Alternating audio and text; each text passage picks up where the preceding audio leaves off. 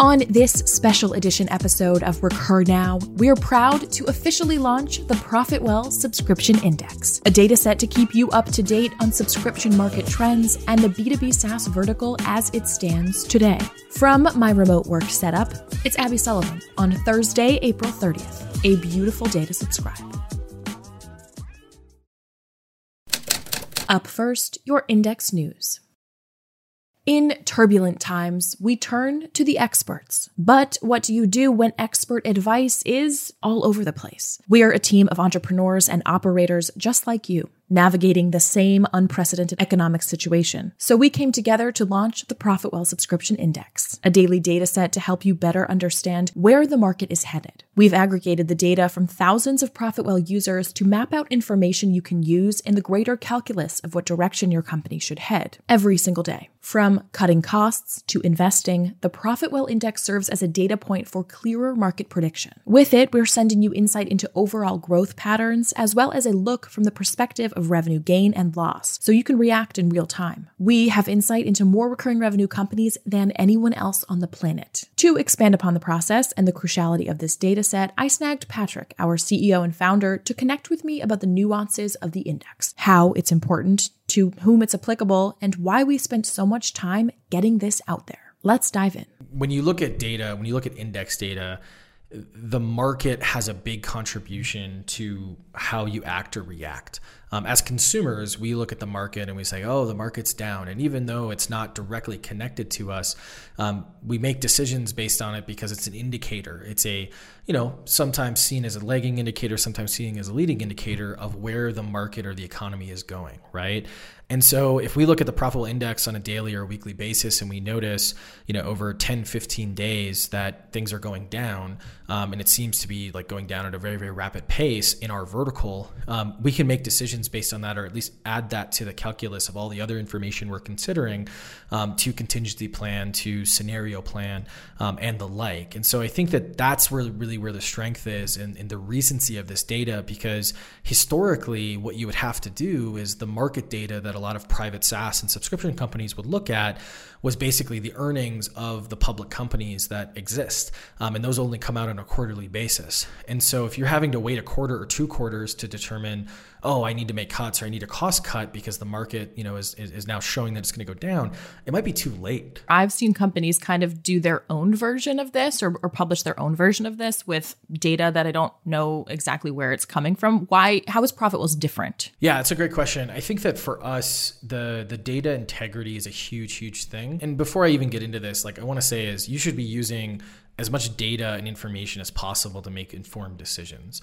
Um, so if you know someone's publishing ad revenue data um, and another person is publishing, um, here's what's going on with hires and things like that um, in certain verticals, like use all of that information plus the ProfitWell index. But I think for us, the big difference for for us, and, I don't know how important this is, but I think that we find it really important because data integrity is such an important thing to us. Is that this isn't survey data. This is the actual revenue data um, of essentially 20% of the entire subscription market that we are able to track on a daily basis and then report on on a daily basis in order for people to you know see what the trends are doing. And it's hard to make predictions, but it's it's it's allows you to understand exactly what's going on in real time so you can make these decisions. Do you feel like the index, just for our viewers, is useful for companies of all sizes? We have uh, Johnny and Jane startups all the way up to Fortune 50 companies on ProfitWell. And, and we obviously took out a bunch of the outliers. And so there are a couple of really large companies that are on ProfitWell. They're absolutely crushing it right now, meaning like their projections like basically quadrupled or even 10x overnight, um, which is great to be them. Um, but there's also some companies who have just absolutely flatlined, um, who are pretty large and profitable as well. So we've taken out these outliers. Um, so I think it's useful again as an input into the greater calculus that these companies have in terms of making decisions. Um, and so I think that just depending on you know the decision making process, this is an input whether you're a small company or a large company because it's what's happening with the industry.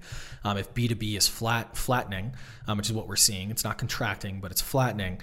Um, if that's what we're seeing, then you know it's one of those things where you know if you're a B2B company or you serve B2B companies, um, you should put this into into your your calculus, right? Um, just because that's what's happening in the market, and that's the power of this index data. As someone who's very much in the thick of it in the industry, you've said previously that you think companies should plan for 18 plus months out. Where do you predict the market's going yourself? As you know, economists are really good at making predictions in the past, not necessarily in the future, and, and I try to you know abide by that joke, if you will, just because I think that it's it's so hard. Given that, yes, I know it's the buzzword at this point. This is such an unprecedented situation. Um, I think that if we look at past markets and past downturns. So we had a blip in 2012, a blip in 2014, and obviously 2008 there was a you know big downturn, and 2001 there was a big downturn.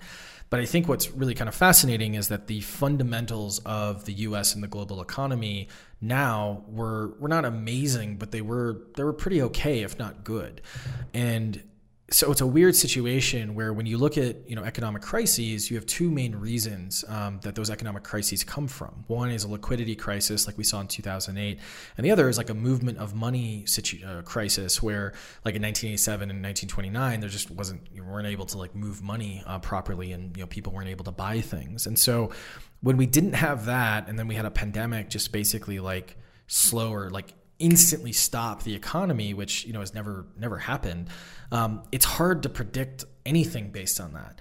Now, if we're going to go based on you know past experiences, I think that yes, you should realize that regardless of the cause, you know, a quarter of like instant you know stoppage means that there's going to be a lagging quarter or two quarters more often than not of recovery that's going to take place. And so, if we figure that yes, the economy is going to start to recover probably in the tail end of Q2 in certain areas and more globally um, Q3. And then it's still not going to be amazing because there might be some and start and we don't really know where the COVID situation is going to go.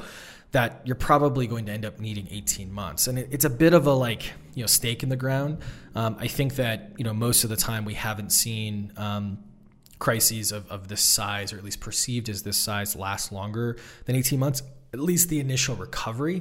But 18 months also gives you a long enough runway so that you can see stuff coming. So if we notice in three to six months this is getting so much worse, well, then you know completely you might need 24 to 48 months but you know it's one of those things where you at least like we're planning for 18 so that you can see that coming and make those changes. So that's kind of like what it went into like that mindset. Um, i will say on a more micro level i do think that the next like six to eight weeks we're going to see like a surge in a good way um, where people have kind of adjusted to this new normal and they'll go back to purchasing. Um, not in the same places. Anything that has to do with going outside is still going to be hurting um, but i think in b2b it's going to be great um, I think the issue is going to come in like, is that surge you know, even if it's small, is it going to sustain, or are we then going to see another downturn of all the people who should have cut costs now or seven weeks ago who are now going to cut costs basically in eight weeks? So, yeah, some things to chew on there, and I'm always up for talking about this further, but those are some things to think through. Thanks, PC. Remember, we will be updating and analyzing your index every morning on the show, so you can keep in the know when it's needed most. Be sure to share the data with friends, colleagues, and fellow industry players that could use it right now. You can send me their email address to Abby at recurnow.com and I'll get them on the list, or subscribe directly at index.profitwell.com. And that is a wrap on your April 30th special edition episode of Recur Now. Tomorrow, we'll pick back up with your headline and resource rundown as usual. This has been a Recur Studios production, the fastest growing subscription network out there. If you find use for this show, subscribe for more like it at profitwell.com slash recur.